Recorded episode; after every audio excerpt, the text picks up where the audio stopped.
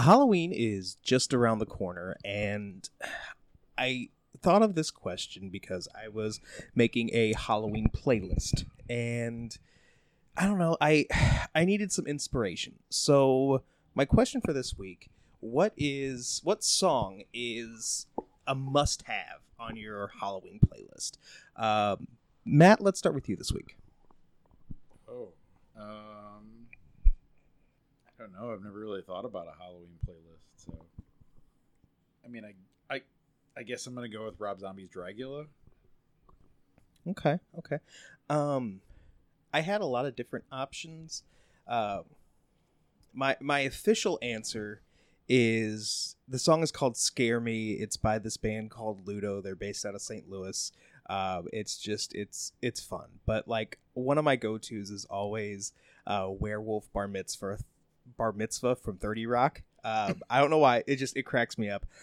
Also, in searching for this, have you guys heard there's a sequel to the Monster Mash called Monster Rap? No. Yeah. Um, I'm I might have to play it for you. Um, yeah. There is one line, spoiler alert, where the the, the main character or whatever um, says to the Frankenstein monster, "Rap for me, daddy." Um, Nope. Yes. yes, yes. um, Tabitha, what about you?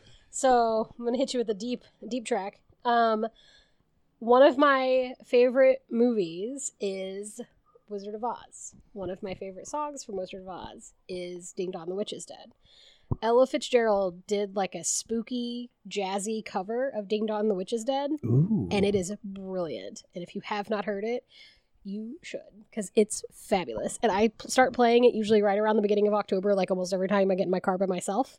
So thoroughly enjoy.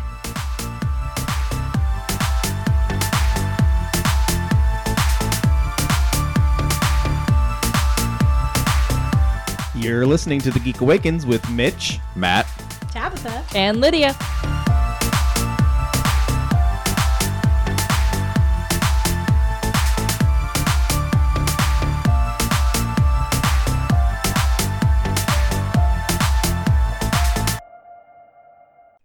Um, we've got a few other spooky stories uh, to talk about later on, but uh, I wanted to start this week. Tabitha, you have a kind of an update to the National Book Awards uh, that we talked about a few weeks ago.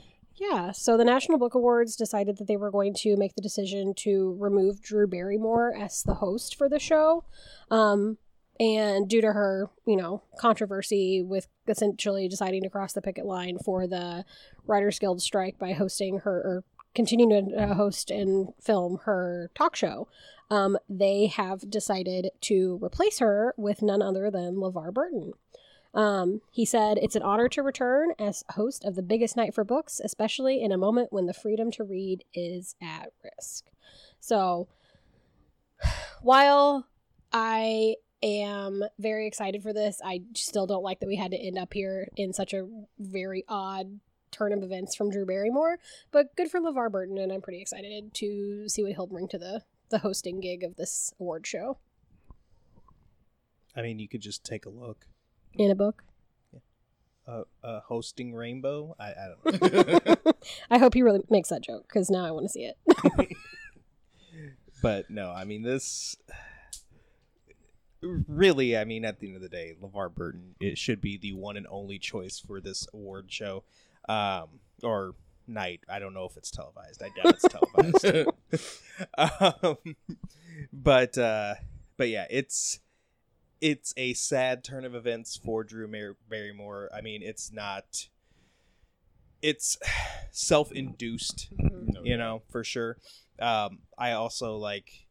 I, I'm sure you guys saw that even though the writer strike is over, like a couple of her head writers were like, uh, "I'm good." yeah. Um, thanks, I- but no thanks. yeah, exactly. And while my opinion hasn't changed since last time we talked about it, that like I am still kind of giving Drew like the benefit of the doubt. Maybe you know her heart was in the right place, but just not you know whatever. If that is the case, um, but at the same time, I still fully back these writers' choice to be like, mm, you you didn't support me, so I'm done. Yeah, one hundred percent. So, uh, one thing I do support is opening up the pull list. What's on our pull list this week? And I made Tabitha uncomfy. so, um, definitely a couple of these books are, I, I would argue, for sure, two of these books are spooky season uh, material. I I could argue a third one is, but we'll get to that. So the first book I want to talk about is Dwellings Number Two. Uh, it's out now from Oni Press by Jay Stephens. Uh, so, in the second issue of this anthology series about the scary goings on in a small town called Elwich, uh, we see what happens when a puppet comes to life and also an investigative reporter gets involved with some ghost hunting. Um, I loved this book. The this series I I read issue 1 this morning and I got I finished the first uh the first story of issue 2 tonight. Uh it's it's gory. It's it's gross. It's it's spooky. I mean, it's it's kind of in the same vein of like uh Tales from the Crypt or Are You Afraid of the Dark, you know, something like that. Um but yeah, like the the art style, it's these characters like they they almost look like kids, but I mean, but they're grown adults. There there is a definite term to the art style. I'm not explaining it correctly, um, but I just I really like it. I I am here for all of this. Um, I know, like when I first heard about dwellings, I wasn't completely sold, um, but I I am now. Um, Tabitha, what do you think? So I had to go back and read issue one as well before I could move on to issue two. And the art style is like, I don't know if this is the word you were looking for, but this is the way I was explaining it to myself. Is it's very juvenile and it reads Yeah. like very, it like looks like a middle grade graphic novel that you would find in the kids Mhm. section of the library or bookstore. And then you get into it and it's just bloody as all get out and like crazy crap keeps happening like left and right. And the first part of the first book, I was like super sold. And then the second part, it kind of lost me. And then peeking back into the second issue or the second volume, I, it kind of lost me again. And then it picked back up. So it like ebbed and flowed like between the stories. But either way, like I had a great time with this and I would, I would read more of these at the end of the day. Yeah. Matt, what'd you think? yeah this this was fun um I, I definitely also was a little surprised by the art style and then you get about two or three pages in and the gore not really expecting that um it's definitely anthology but i love all of the connecting dots that are Mhm. going on in this town um to the point where you know that there's almost like this underlying thing happening to this town and I want to keep reading the rest of these issues to know because you get bits and pieces and I love how some of these characters will pop in and out of the different stories. Um like um is it Keening? Miss Ham Ham Mhm. Keening Yeah, yeah. like pops up in what three or four uh like of the little stories. Um, you know, in issue 2 there's what like seven parts to it, so it cuts you know little smaller pieces um but uh yeah this was fun. Definitely definitely the right time of year to read this. Yeah, and something you said kind of brought up another point. Like yeah it is an anthology but there are enough connecting dots that i wonder because i believe this is a three issue miniseries. So i wonder if issue three is going to like Mm. tie everything together. And take it or leave it. I think i'd be happy if they do. I'd be happy if they keep it as as the anthology that it is. But either way i am here for issue three. Next up is I Luv Halloween, out now from Tokyopop, uh, written by Keith Giffen with art by Benjamin Roman. So Tokyopop, uh, I, I'm not for sure when I Luv Halloween came out, but um, they shared this collection in memory of comic creator Keith Giffen. We talked about on the last show; he passed away recently. Um, so this book, uh, when a group of trick or treaters get apples at the first house on Halloween. They do the only reasonable thing plot murderous revenge on the little old lady who gave them the fruit. Um, Matt, I know you said you didn't get very far into this. Uh, anything, any thoughts that you wanna that you wanna touch on? Um, I absolutely love this art style. Um, I, I love kind of the weird, weird darkness to the art. Um, yeah, I did not have time to get through all of these, but I am definitely going to go back and read all three volumes because this feels like kind of like dwellings. Like there is going to be something else going on in this town, not just the the revenge that these kids are plotting, and I'm going to need to know what and why. Yeah, um, I I read maybe the first couple of chapters, um, but yeah, like this this is fun. It's definitely another Halloween read. Um, yeah, I definitely kind of along the same lines as Dwellings. Um, it's definitely not for kids. Uh, I if it is as gory as Dwellings was, uh, I haven't really gotten there. I mean, there are definitely some parts where I'm like, ooh, uh, definitely not for young kids. But uh, but yeah, I love the art style. I love the humor. Um, I, I love how ridiculous these kids are over trick or treating. But at the same time, I mean, who didn't want to kill somebody who was giving out like homemade popcorn balls or something like that? Here's a toothbrush. Exactly. Um, I loved getting a toothbrush for Halloween. of course you did. what is that supposed to mean? I don't know. I mean, but from where you're from though, was that like one toothbrush for like a whole city block or Probably, yeah. No, you had to share it with all your cousins. Go down to the the hole and brush your teeth in the in the stream. Down the holler. Down in the holler. Um, if if I do have to complain about I love Halloween, um, it's really it's it's more my own fault than anything because I was reading it like a manga, um, you know, reading it right to left, um, but you you don't. You don't. it took me a couple of pages of me being like, wait, this doesn't make sense. Wait, does one of them know what the other person's about to say before they say it? no, Mitch, you're the dumbass. So that's that's where we're at. Uh, next book we're going to talk about is the Chromatic Fantasy. It's out now from Silver Sprocket by H. A. Uh, so Jules is a trans man trapped in his life as a nun. Uh, that is, until he makes a deal with the devil and escapes to live life as a criminal. Then he meets Jules, another trans man and poetic thief. Together, the two steal and cheat their way through life and making the devil jealous around along the way. Um, Tabitha, what do you think? Um, I didn't get very far into this at all. Uh, but I will say that what I did get to definitely like caught my interest and was not what I was expecting. I didn't read the the blurb when I got into this. I'm like, where these nuns come from? Like, what's happening?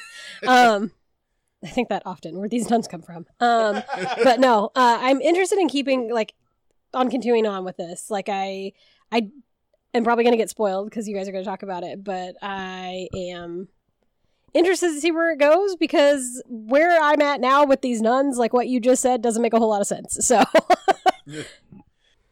Yeah, so I, I didn't realize how not far into it. Oh yeah, I'm like real not far. We're still in nuns. That's very not far. yeah. Um but yeah, like this is this is fun. Uh this book is definitely for adults um in both words and pictures. Um there's there's a lot of uh sexy time going on. Um but it's this is one of those stories where it's and, and I think it does say at the very beginning that it kind of takes place on a different Earth or Mhm. something like that. Um, so it's kind of medieval-ish, but they have a lot of um, current technology. Like, uh, like Jules has their version of an iPhone, and you know, a couple other things. Um, but yeah, so like that type of stuff takes me out. Um, I don't know why. It's one of those nitpicky things that I have. Um, pick a lane. you know. Um, but anyway, taking that out of it, I like this story. I like I like the internal battles that Jules is having, especially with um, with making a deal with the devil. Um, there were a couple of quotes that when I read it, I had to write down. I had to make sure to bring these up. So there's one point where Jules is having a conversation with basically uh, a, a voice inside his head. Um, it's kind of like it looks like Jules. The really only real difference is that the uh, inside voice Jules has red eyes. Um, so I guess it's kind of like maybe the devil talking, but it's not explicitly said. But anyway, uh, so Devil Jules at one point says, "Hmm, well, I've heard suicide is a very good option for people in your position." I'm like, okay, that's dark, but that's kind of funny. Um, and then there's another part uh, where we see so when I was when I was um, making these notes, I just now realized that I named the two main characters Jules and Jules, and that is not the case. And I am completely blanking on the other main character. I can't remember. You said it at the beginning when you were reading the blurb. No, I didn't because they're both. I wrote Jules twice. Did you say Jules twice? I'm sure I did. Hold, please. I'm sorry, future Mitch. I could have swore you said two different names at the beginning. So the other character's name is Casper. Oh, you say Casper. Yeah. so if you're just now joining the podcast, I'm an idiot. Um, but uh, so my my apologies. I I should make a little add-on at the very beginning of this and mention my mistake, but we're just gonna go with it right now. So yes, so Jules is the former nun. Casper is the um, is the poetic thief. So Casper p- puts on terrible plays, and we Hmm. find out why later on. But um, but anyway, so in one of these terrible plays, there is this quote that I am going to try my best to work into real life, where where one of the characters says, "Julius Caesar, you've sucked your last dick."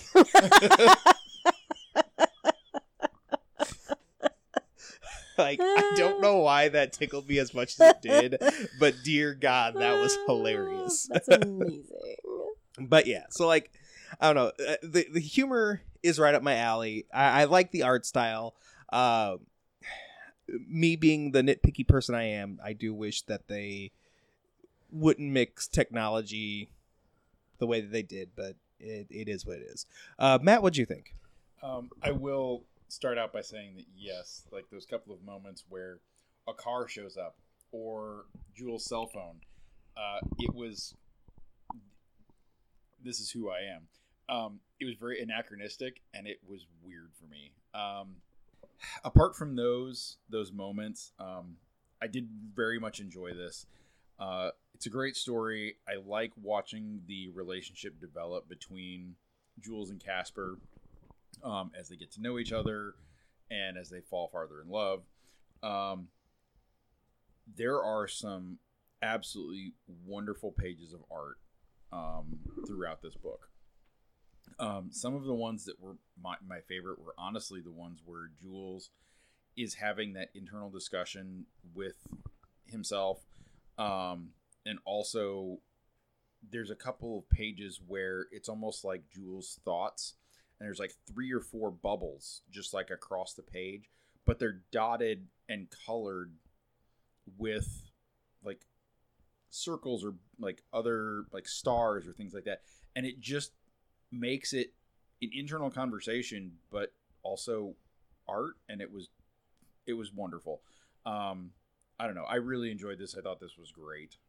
The last book we're going to talk about is The Man from Maybe, uh, also out now from Oni Press, written by Jordan Thomas with art by Shaky Kane. Uh, so, in the not too distant future, Harvard Denny and his Smile Inc. Corporation own everything and everyone.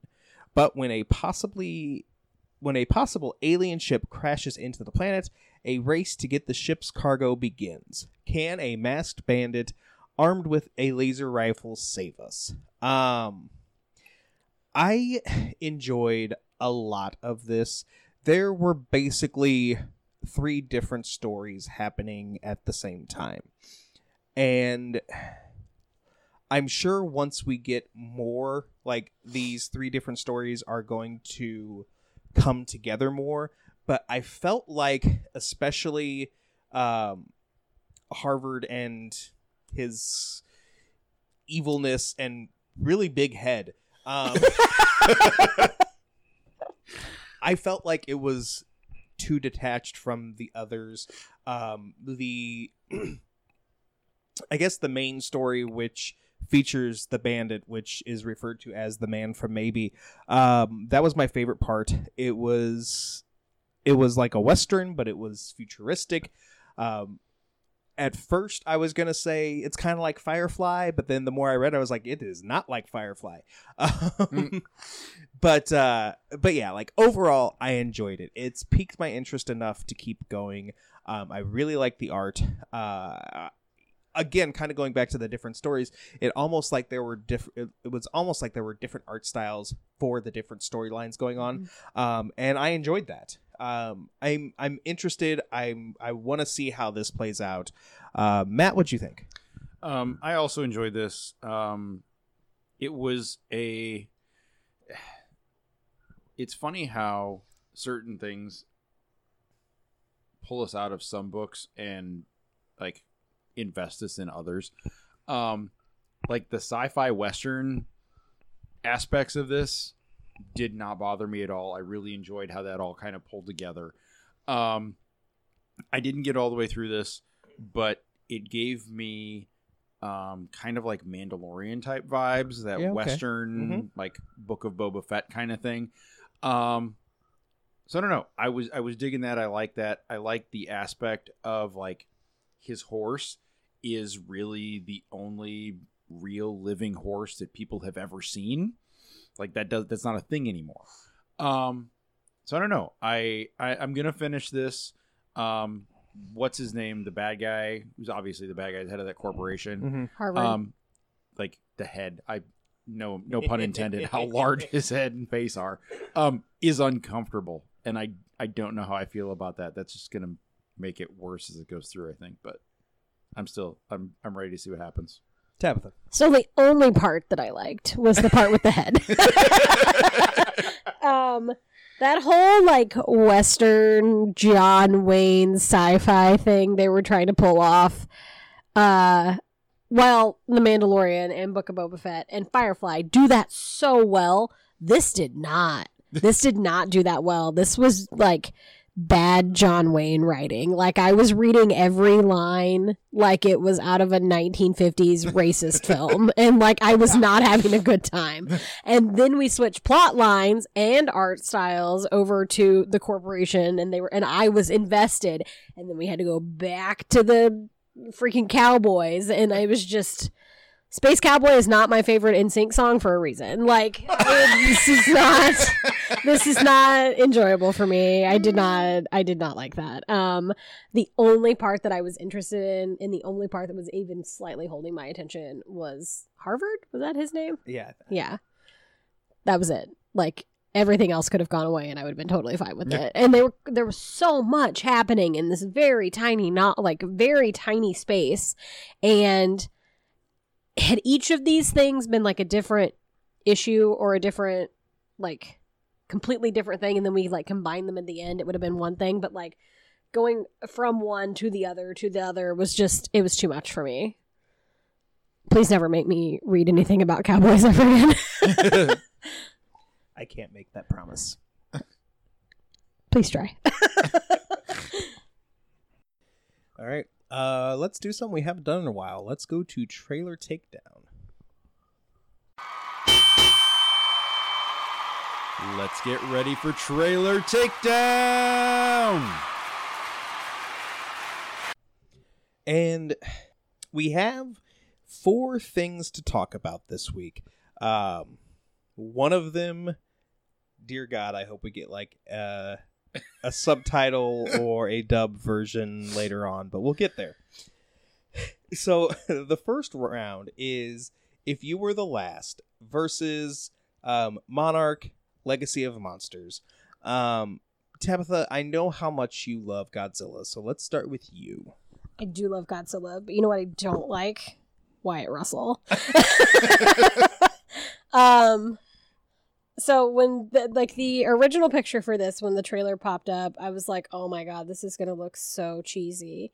And I'm like, they're going to mess up they're going to mess up my Godzilla. This is going to be trash. And then the trailer began to play and they didn't. Like it's it actually looks like it's going to be fairly decent.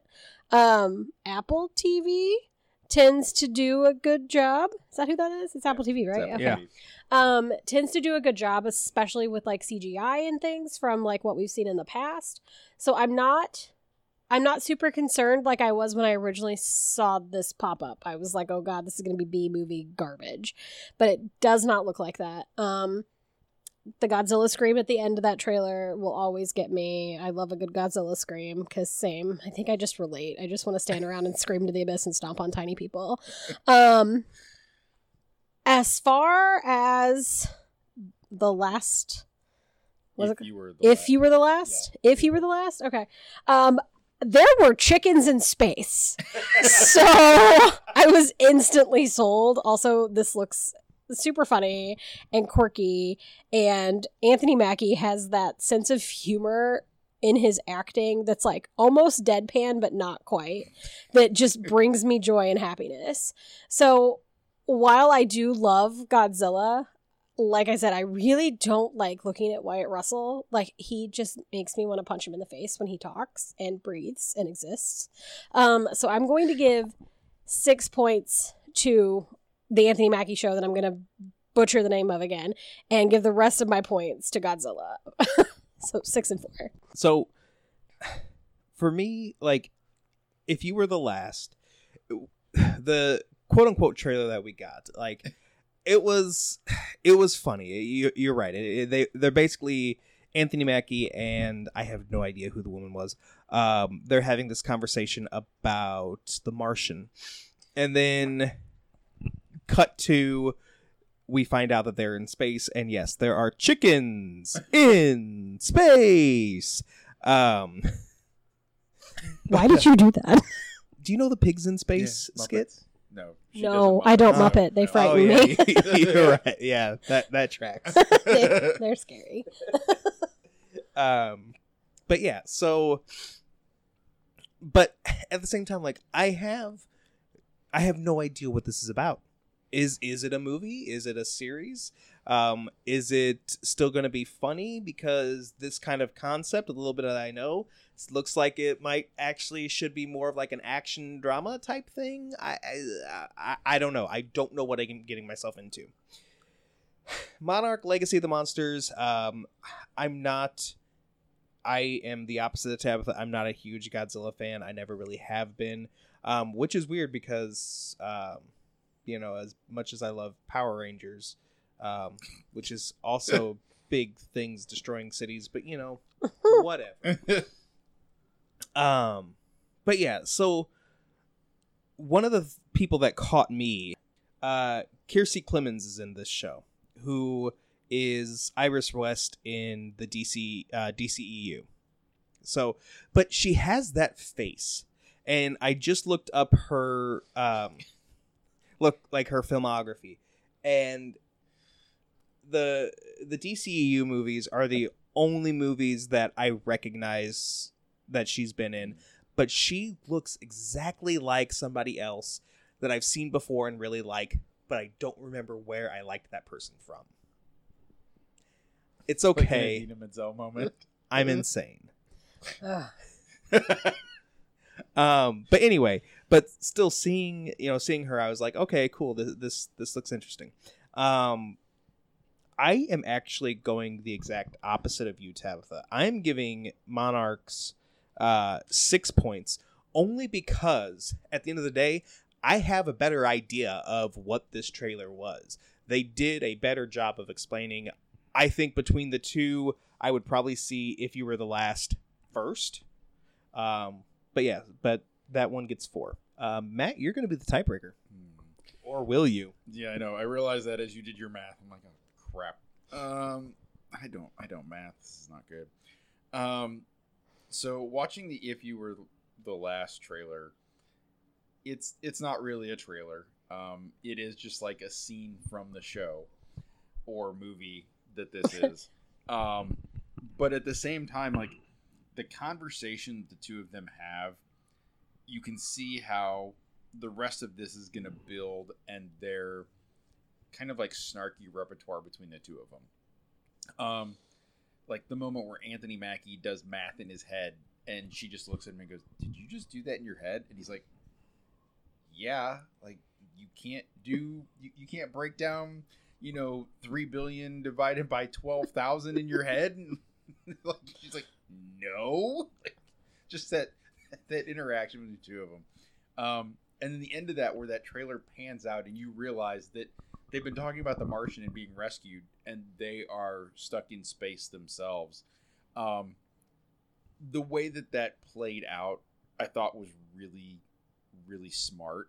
Um, I, I don't really know all of what this is going to be about, but like the presentation for seeming like a not trailer, I, I really enjoyed that. Um, Monarch, I too love a good Godzilla movie. Um, I've been intrigued by this idea that Apple TV is going to be doing this Godzilla series for a while. I'm even more intrigued to know that they're kind of going to show us the world that exists between these Titan attacks. Um, the movies are always they come out, they beat the crap out of each other, they disappear back into the jungle or into the ocean, and you know, just life continues, right? Like they're showing the devastation that these titans are causing and some of the repercussions of that. Um, so, as much as yes, I also don't like Russell Wyatt's face. Um, Kurt Russell is in this, and maybe John Goodman. Mhm. Yeah, which it's like, wait, aren't you supposed to be in Lanford? Yeah, I like paused. I was like, wait, is that John Goodman? um, I don't know. It looks like it's going to be a really interesting and good way to expand on this universe that they've been building with Godzilla and Kong in the movies. Um, this is tough because I will 100% watch both of these. You know what? Screw it. I'm going to go five and five, and we're going to end up in a tie, and I don't care. All right. Why do you hate us?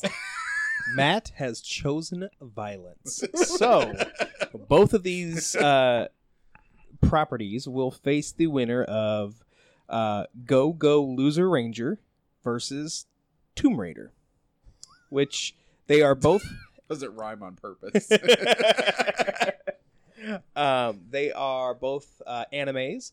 Um, so the Go Go Loser Ranger, um, it is the the trailer was not in English. I apologize for that. I didn't realize. Uh, The article was in English. I uh, assume the trailer would be too. Domo arigato. Um, but um, uh, so for very different reasons, um, I still have no idea what's going on in this trailer. but I have gathered it is kind of a riff on either the the Power Rangers franchise or probably more accurate the Super Sentai uh, franchise. Um, it looks interesting. I think that there are moments in there that I was supposed to laugh at, um, and if I understood what they were saying, maybe I would have laughed at. Um, Tomb Raider. So this is going to be an anime series on Netflix. Um, I don't know. We saw we we saw Lara Croft uh, breathing heavy a lot. Um, but um, and I don't know, looking at a picture with some loved ones, maybe they're dead. I don't really know. Um, so I I finished watching both of these trailers being very confused for very different reasons. um, but at the end of the day, I finished the Go Go Loser Ranger um, trailer being like, okay, I would be really excited about this if I knew what the hell was going on. and I finished the Lara Croft trailer being like, man, she does breathe heavy. So I am giving Tomb Raider three points and Loser Ranger seven. Um, Tabitha, what'd you think? Yeah, I had no idea what was going on with either of these things, but when the Lara Croft Tomb Raider ended, I was like, is this just like the timeline where Lara Croft has asthma? Like, all she was doing was like slow breathing. Like, like she was it. I don't. Why? Why do we need to listen to Lara Croft breathe? Um, as far as Go Go Loser Ranger, I'm with Mitch. I think there were times where it was like making a pun because I could like kind of tell, but I have no idea what that pun was supposed to be. And I did laugh at one point because whatever was happening on the screen looked funny. And I'm like, wait, did someone just die? Did I laugh at a death? So then I was extra confused. So I'm going to go five and five because all I know is nothing. I know nothing about either of these. Calm down, Jon Snow. Never. All right, Matt. Um, I'm apologize again. I really thought that Go Go Loser Ranger trailer was gonna at least be subtitled, um, which there are some subtitles, but they are also in Japanese, which is helpful to those of us in this room. Um, I don't know. It looks like it could be interesting, but again, without any kind of dialogue or actual like translation, it's really hard to know. Um, it still would be something again translated or dubbed um, that I would probably sit down and watch. Um, Lara Croft, I I don't know. I, I don't know what this says about me, but I have played a lot of the the Tomb Raider video games. I've seen, I think, all but the most recent movie. Um, the character is very much a a female take on Indiana Jones. Um, I've always loved that. I think she is a great character. Um, this trailer doesn't do a whole lot other than just tell you that we're going to get more adventures of Lara Croft, And that she needs her inhaler. and she does need an inhaler. um, she, you know, she's out in the wilderness. She probably lost it or her prescription ran out. Um, but I'm, I don't know. I'm always going to be be in for um, new new Tomb Raider stuff.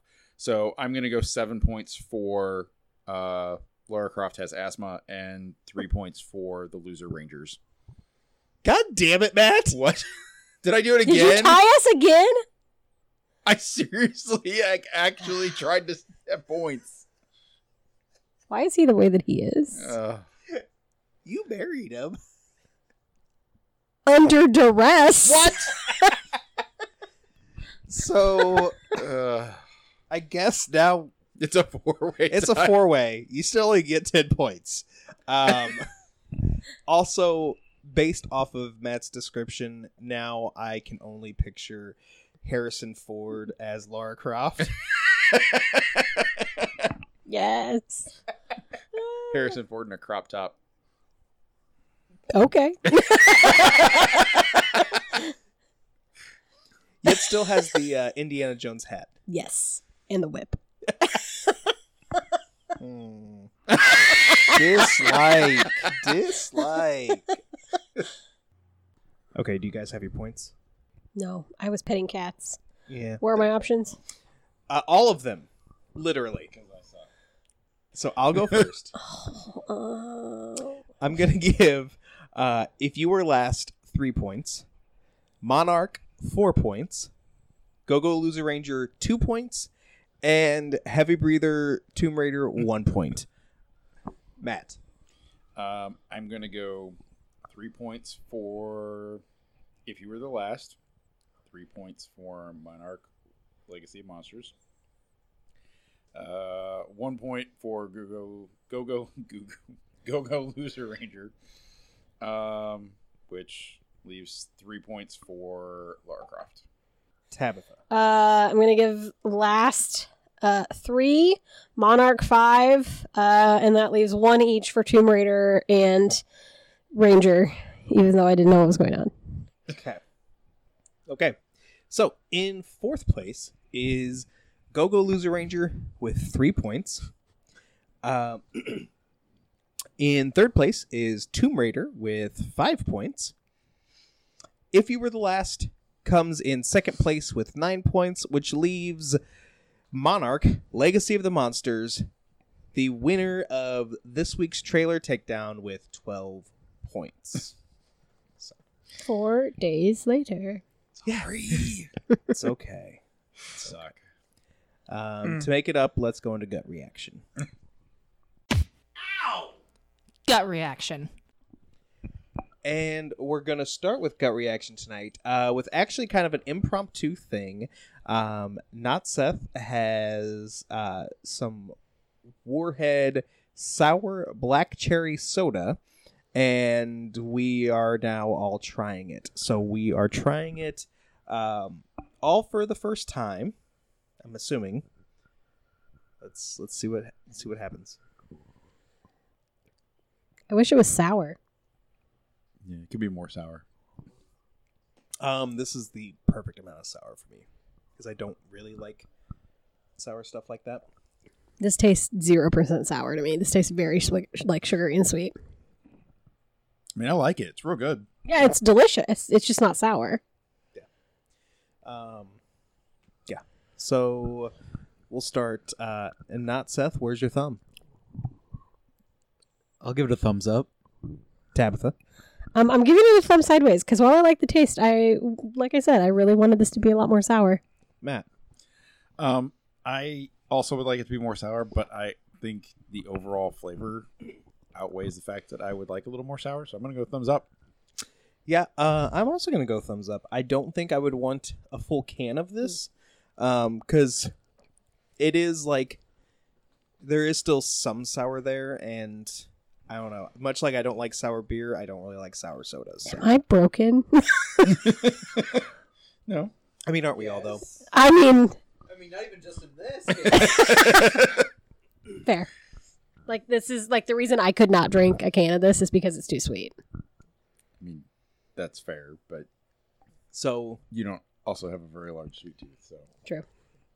So, fun story that I don't really know that I've ever shared with anybody before. story time. Yeah. So, when New segment.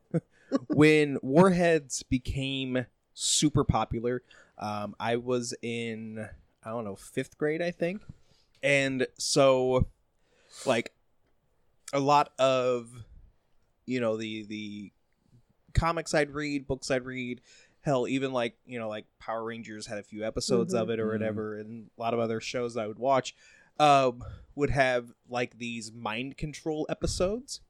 So I had myself kind of convinced that these warheads were like controlling everybody. I can see why you've never told me that before.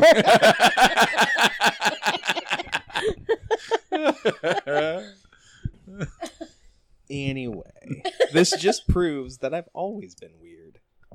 I mean, that's a that, that's fair though. Like something becomes super popular, and you're like, hmm, Something, something's up. Something's up.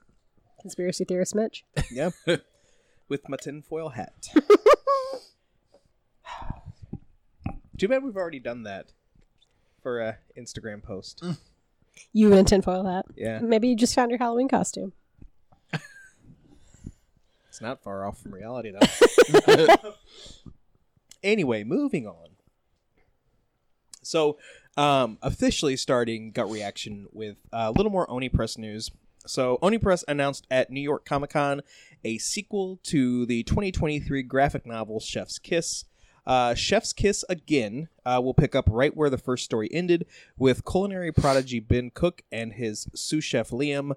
Um, the two must work together when a culinary ri- ri- rival. um, it's the soda. when a culinary rival kidnaps Watson, the restaurant's taste testing pig. Uh, while we have to wait until 2025 to read the sequel, uh, the Chef's Kiss Deluxe Edition comes out May 2024 with a lot of bonus content. Uh, also coming soon for pre-order is Watson's Autumn Spice Kit. It's a curio spice blend created by Chef's Kiss writer Jarrett Melendez. Uh, giving this a thumbs up. I loved Chef's Kiss. Uh, it was one of the books that we reviewed, and when I was able to find it in real life, immediately bought. Uh, very excited for the sequel to it. Uh, little bummed that we have to wait so long.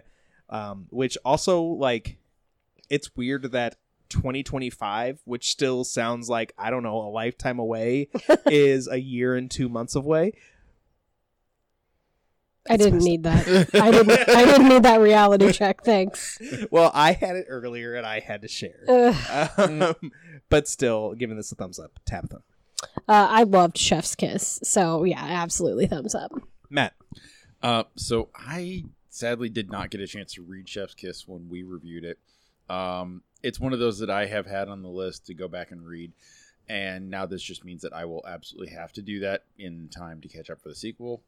I've got a little bit, but you know, um, no reason not to get started sooner rather than later. So thumbs up. Matt, let's talk about some new comics coming from Dynamite. So Dynamite has a list of new comics um, that they are going to be publishing next year, which is 2024. Not as far off as 2025. Thanks, Mitch. I'm just saying, 2024 doesn't really bother me, but 2025, like, I don't know. I honestly didn't think I'd make it to that. Which I mean, there's still a chance. Yeah, we might not. right. um. Anyways, uh, Dynamite Entertainment is publishing a line of comics based on the Warner Brothers Discovery animated series, um, including Thundercats, Flintstones, Powerpuff Girls, Space Ghost, Jonny Quest, Wizard of Oz, We Bare Bears, and more. Um, these are awesome. They're I can't wait. Um, I don't think that they have really announced any of the creative teams for any of these. Um, but Space Ghost, I've always loved. Thundercats, I grew up with that, like I would grew up with Transformers. Um, like when we get further in and we get some previews and we get some creative teams, um, I think this is going to be fantastic. Uh, huge thumbs up for bringing all of these back, and um, yeah, I, I'm just I'm ready for it. Yeah, um, thumbs up. A couple of these titles are surprising, um, especially Flintstones and Space Ghost, um, because I know those two have appeared in DC Comics in recent uh, recent history, um, and still like with them being you know WB properties as is DC. Like I just I I'm I wonder what the behind the scenes Hmm. action was with that. Uh, either way, uh, you had me at Thundercats and kept me with all of this. I'm here for it, Tabitha. yeah, you had me with Flintstones and Powerpuff Girls. Thumbs up. Um, Tabitha, let's talk about a Storm novel. So, Tiffany D. Jackson, who has recently kind of become one of my favorite YA authors, uh, she wrote a book called Allegedly that, if you have not read, I highly recommend, is writing a original YA novel about Storm called Storm: Dawn of a Goddess.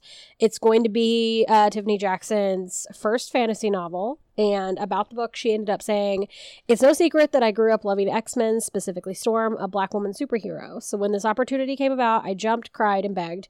Research for this book took me into the depths of the Marvel, Marvel ar- archives to the streets of Cairo, Egypt. Tackling Ororo's, journey, especially for my first fantasy novel, wasn't easy, but it was so very worth it. Um, it is out June 4th of 2024, which again is not as far away as 2025. Um, Tiffany G. D- Tiffany D. Jackson has a very lyrical way of writing that I think will play well into Storm's origin story. And these uh, YA novellas by popular authors uh, based on comics have been rolling out for a couple of years now. And every time they've done a really good job about matching the author with the character and i think they did that again with this um, i'm looking forward to this i will definitely be trying to read it i'm going to give it a thumbs up Matt. Storm has always been one of those characters that, in the X Men universe, um, I've always loved the powers.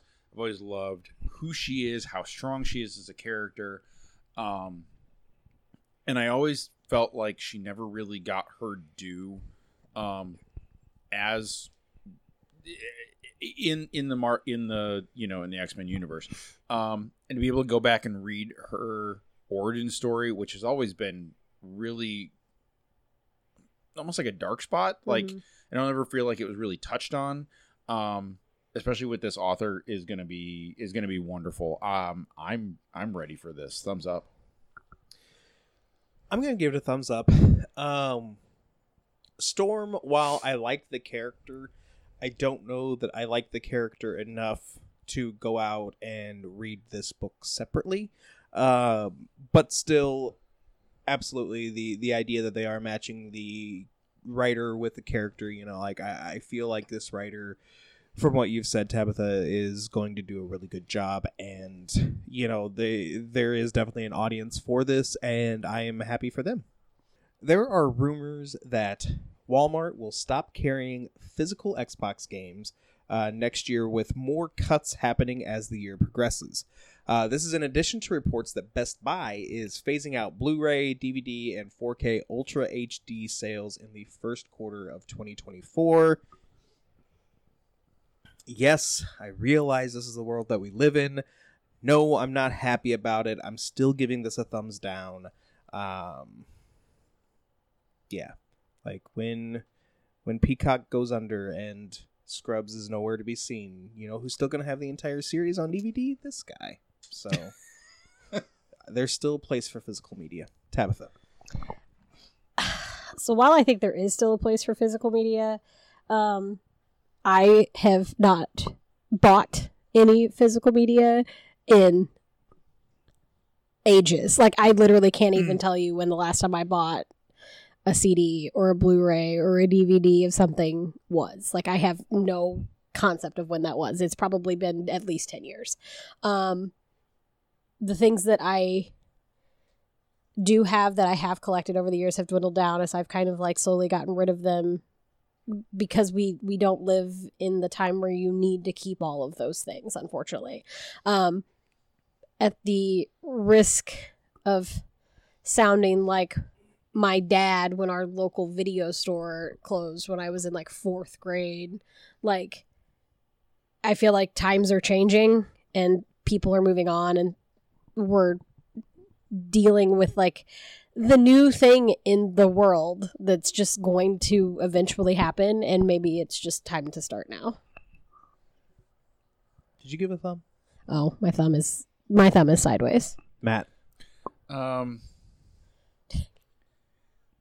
I think I'm also gonna go thumb sideways because it this is a, it's a weird situation because streaming and downloading games has become the norm. Um, and then on the flip side, when ebooks and e-readers became a thing, everybody was worried that books and physical reading material would disappear, and that has absolutely not happened. It's interesting to me that that is what's happening with video games and movies, but not with books. It's just a weird it's just a weird I guess thing to notice. Um I I mean the last game that I bought on physical disc was actually for my kid's birthday. The last one that I bought for myself, I downloaded. Um, you haven't bought a DVD or a Blu-ray to watch a movie in I don't know how long. Um, yeah, I think I'm just gonna go thumb sideways. It's a weird, it's a weird moment in time that this is this is where we're going, but um, it like it or not, it's what's happening. Uh, Matt, let's talk about Netflix House. So, speaking of physical media going away, um, Netflix is going to be doing physical locations. Also, the irony of this is that they just stopped mailing DVDs to everybody. They stopped doing that, and now they're like, "Oh, by the way, we're going to do um, retail shops called Netflix House." Um, they're they're going to be shops, they're going to be stores, um, but they are going to be kind of like pop up shops in the fact that they're going to have basically attractions. Um, whether it's Stranger Things, Squid Game, Bridgerton, um, other favorite movies or shows. Um, you'll be able to shop for clothing and eat food themed around those franchises. Um, even that says you'll be able to um, experience an obstacle course straight out of the straight straight out of Squid Game. Um, basically, they've said that we've seen how much fans love to immerse themselves in the world of our movies and TV shows. We've been thinking a lot about how we could take that to the next level. Um, the next, the first two will open in 2025, and then expand globally thereafter. Um, they've got 10 cities that they're kind of like looking at anywhere between New York, Los Angeles, Montreal. Um, no no real hard and fast on when and where exactly, but um, you know, we'll get more details as we get a little further along. Um, I don't know, it's kind of a fun idea, but then again, like I like the idea of all these pop-up shops and coffee shops and bars and things. But when they happen, they're so damn busy that there's so many people that I just don't want to deal with all of them to experience it. So at this point, I'm still just going to go thumbs down.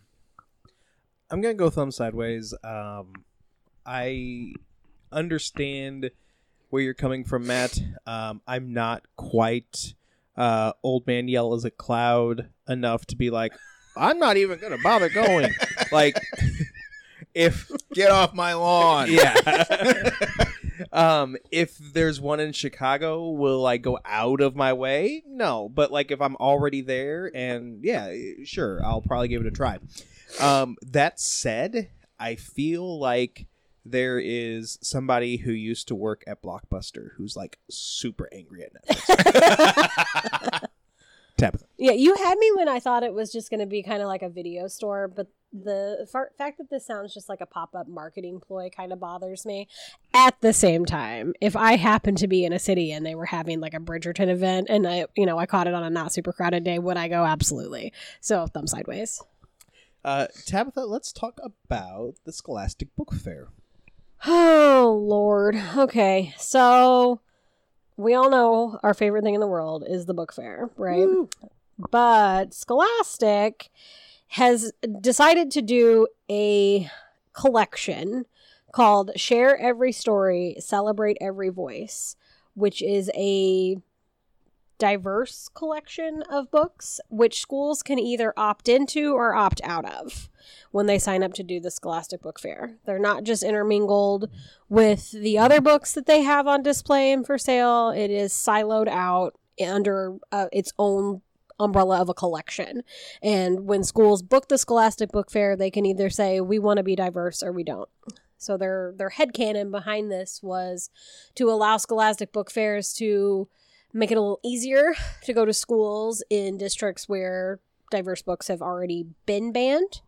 Um, unfortunately, that has looked to a lot of librarians and teachers like Scholastic taking the side of the book banners and the um, inability to just let the books be in the categories and make them in their own display where a child who might pick that book up if it was with you know the other books but would feel maybe uncomfortable being s- like you know like picked out of the crowd because they want to go look at the diverse book collection. Um i'm kind of i'm thumb sideways on this i'm thumbs down for the simple fact that like it does look a little like they're appearing on the side of let's face it the people who are wrong in this area but at the same time for their organization's sake i totally understand for those school districts that have already banned a bunch of these diverse books. Great for Scholastic for not just taking them off the shelf, but finding a way to do it. So I'm I'm I'm very split down the middle with this, and I I really want to be annoyed, but like my logic brain completely understands why they did it. So Matt. Yeah, I, I I'm I'm right there with you on that because they are they're trying to skirt that line and they're trying to do it in the best way that they can come up with. I think the most frustrating part for me is knowing how the Scholastic book fairs are set up and how they travel, knowing that those the more diverse collections are not going to be intermingled. They will be a separate case that's just either picked up or not picked up by the school. And that's irritating and frustrating because then you will not have kids that need to see those diverse titles. They will have to go to a separate section of the book here to pick up those diverse titles instead of them just being with the rest of the books of the same genre or age group. level, yeah. Right. Um and that's that's that's maddening to me for very personal reasons. Um I'm not going to go any more detail than that, but it's just it's it's maddening for me on that level alone. Um because I think a lot of those books even if they are included being in that separate section are going to be untouched because those children will be looked at differently by their peers looking at that section of books and that's that alone is infuriating so business wise i get it but as far as everything else i'm i'm almost really just angry about it so i'm gonna go thumb sideways Yeah, Um, I'm also going thumbs sideways, uh, thumbs down to the fact that we even have to have this conversation. But I get it. I get that Scholastic's kind of stuck between a rock and a hard place. Um, whatever decision they made, they were going to anger somebody about it, and you know, the last thing we need are people protesting a Scholastic book fair which you know that there would be some people like right outside the school with you know like with signs probably misspelled. Um, but uh but yeah it, it's it sucks that we even have to have this conversation. But i i hate to say i agree with it but i agree with why they're doing it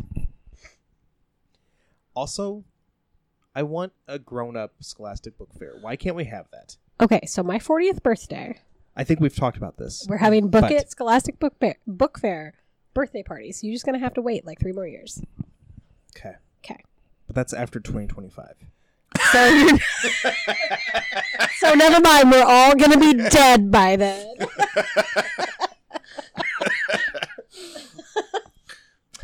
Moving on to happier topics.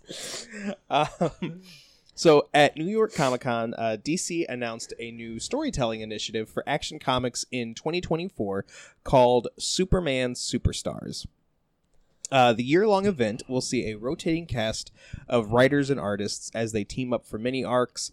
Uh, the first arc will be called I Bizarro by Jason Aaron and John Timms, followed by House of Brainiac by Joshua Williamson and Rafa Sand- uh, Sandoval.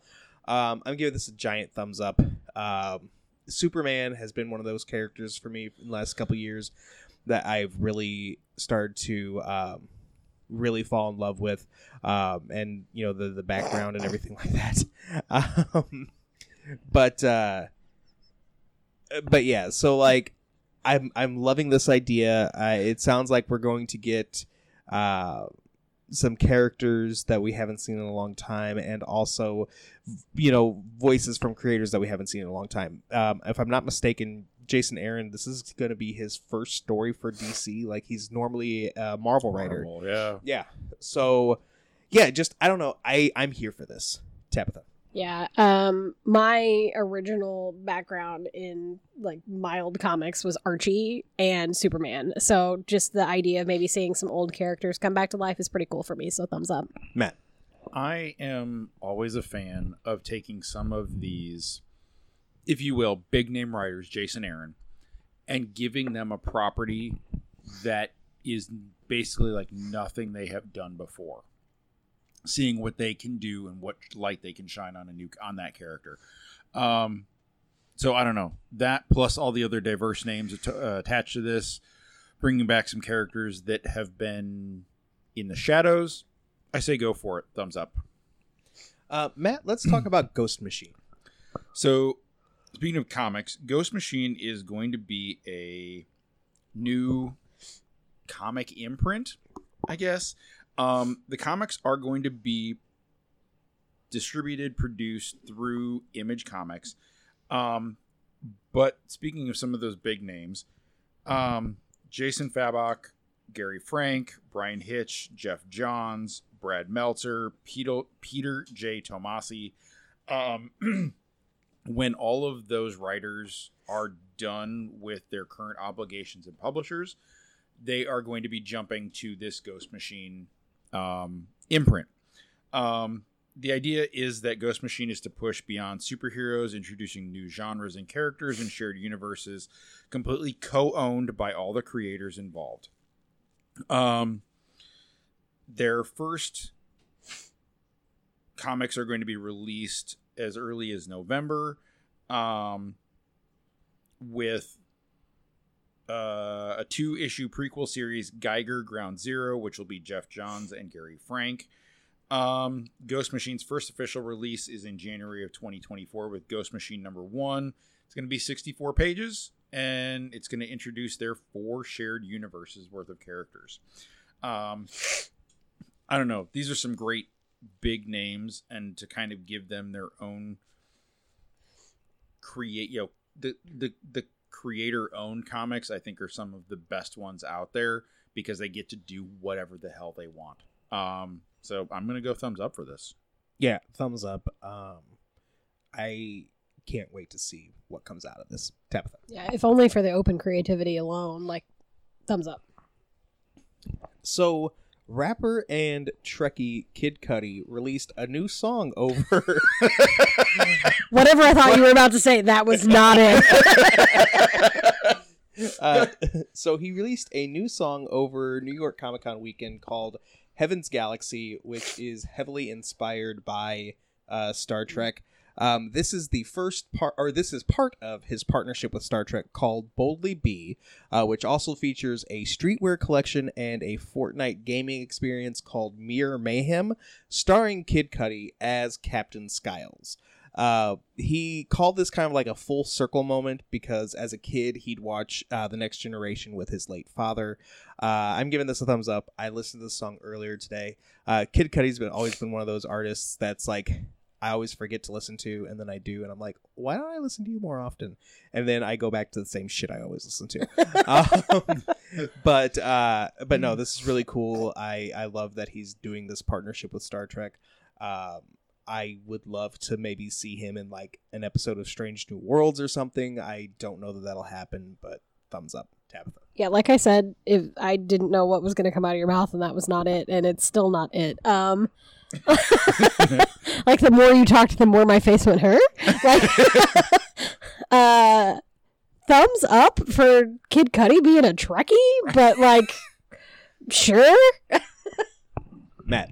Yeah, that was very surprising. Um, and I guess that's on us for just assuming things about people. But like, Facts. I not an individual I would have ever thought would have been a Trekkie. But then again, like you know, I think about you know what you just said about him watching it with his um his late father, and like that was where I started watching Star Trek. Was like my dad did the dishes, and I sat in the kitchen and watched Next Generation while he did the dishes. Like that's always been a like a, a bonding moment between my dad and I. So like to be able to use that history that he's got and to pull that into the future and beyond. Uh. Um, awesome. Thumbs up. For a second, I thought you meant that you were watching Star Trek with Kid Cudi's dad. nope. I want to do a study on how many people like Star Trek because they watched it with their dads when they were kids. because it's at least two people in this room and Kid Cudi. I mean, I watched it with my mom, That counts. Yeah. Yeah. so. Um, believe it or not, Heaven's Galaxy wasn't the only Kid Cudi news to come out of New York What is Comic Con. happening? Uh, so Moon Man is an upcoming comic series from Image Comics. Uh, it's part of the uh, Black Mar- Black Market narrative uh, and Mad Solar uh, Black Market narrative. Uh, you've you know from Radiant Black, Rogue Yeah. Sun, you know all that kind of universe. I mean, they don't um, they don't cross over very often, but it is a shared universe. So um, he is writing co-writing the book with Kyle Higgins. Um, Moon Man tells the story of Ramon Townsend, who becomes transformed after he rescues his crew from a ma- failed moon mission. Uh, the rapper will also release a mixtape to accompany the first issue, which will come out at the end of January. Also, a thumbs up. Um, I think this is fantastic. I I love basically everything Kyle Higgins does. Um, so yeah, so seeing this book like this, this is gonna definitely go on my pull list. Tabitha. Uh, yeah, just a thumbs up for Kid Cudi being a nerd, y'all. Like, Matt. Yeah, being able to mix medias like this, I always love when you have those crossovers, not just from like inside the universes of the comics, but like outside. So like so the mixtape to go with the comic. Um, you know, it's like if you get an author that puts together a playlist that of songs that they listened to while they wrote a book. Like that kind of stuff is fantastic. I love that. Huge thumbs up for that. Tabitha, you have our last story of the night. um, so are we finally going to get something different before we watch a movie at AMC theaters?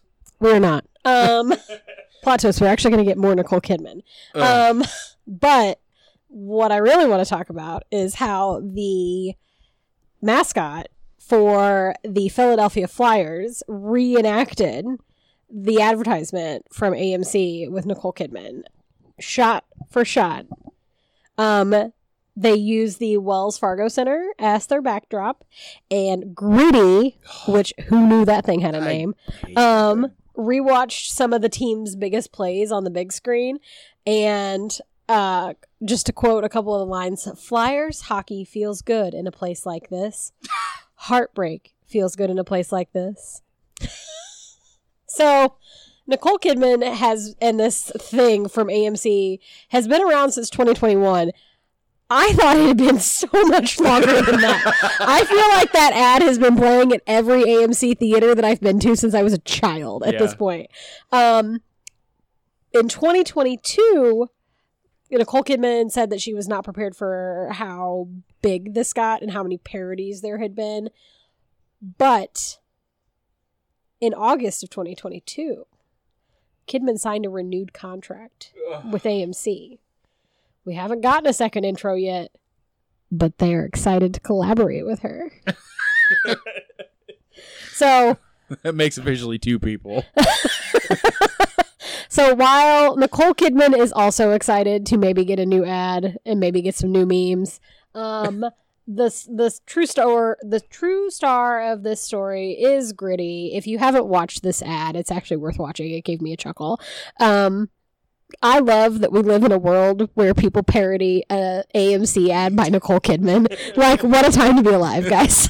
and everybody knows what it's parodying. exactly. Yeah, no, I, I, I meant to watch this before the show and I didn't. Um, but yeah, like I just I love this. I love this. I saw the Taylor Swift movie over the weekend, the Taylor Swift concert movie, and I thought maybe because it was a concert movie, we were going to have to watch Nicole Kidman. I was wrong. I had to watch Nicole Kidman pre Taylor Swift. Oh. I think we've talked about this before. I'm sure we've talked about this before. I would be more okay with seeing that uh, ad or whatever before every movie if they even change the films that Nicole Kidman is watching. She's been watching she's been watching Wonder Woman and Creed and I don't remember what else since 2021. Like, girl, Do you have those movies memorized by now? I hope so. I just want to know who goes to the movies in that sparkly suit. Like, I go to the movies Right. looking as unhoused as is physically possible. also, like it bugs me that like she didn't bring like any popcorn or anything like that. Does Nicole Kidman look like she eats popcorn? I mean, who doesn't eat popcorn at the movie? Like, Nicole Jesus. Kidman and Gwyneth Paltrow.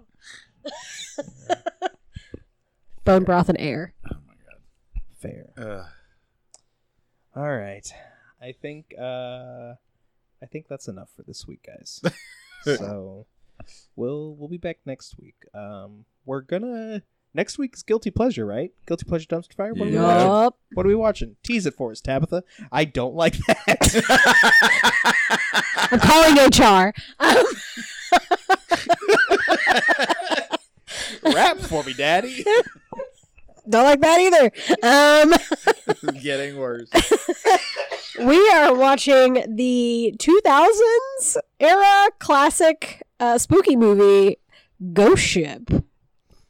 I am here for it.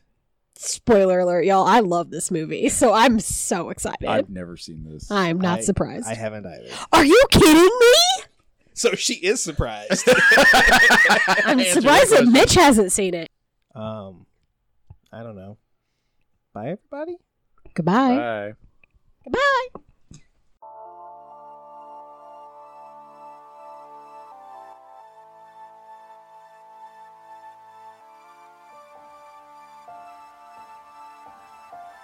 That's going to do it for this episode of The Geek Awakens. If you have any questions, comments, or concerns, shoot us an email at thegeekawakenspodcast at gmail.com. It would be a shame if you didn't follow us on Facebook and Instagram at the Geek Awakens Podcast or on Twitter at Geek Awakens. Theme music created and produced by E. Cannon Beats. Our logo was designed by Shay McCain. Thanks for listening. We'll catch you next time. We're boldly gone.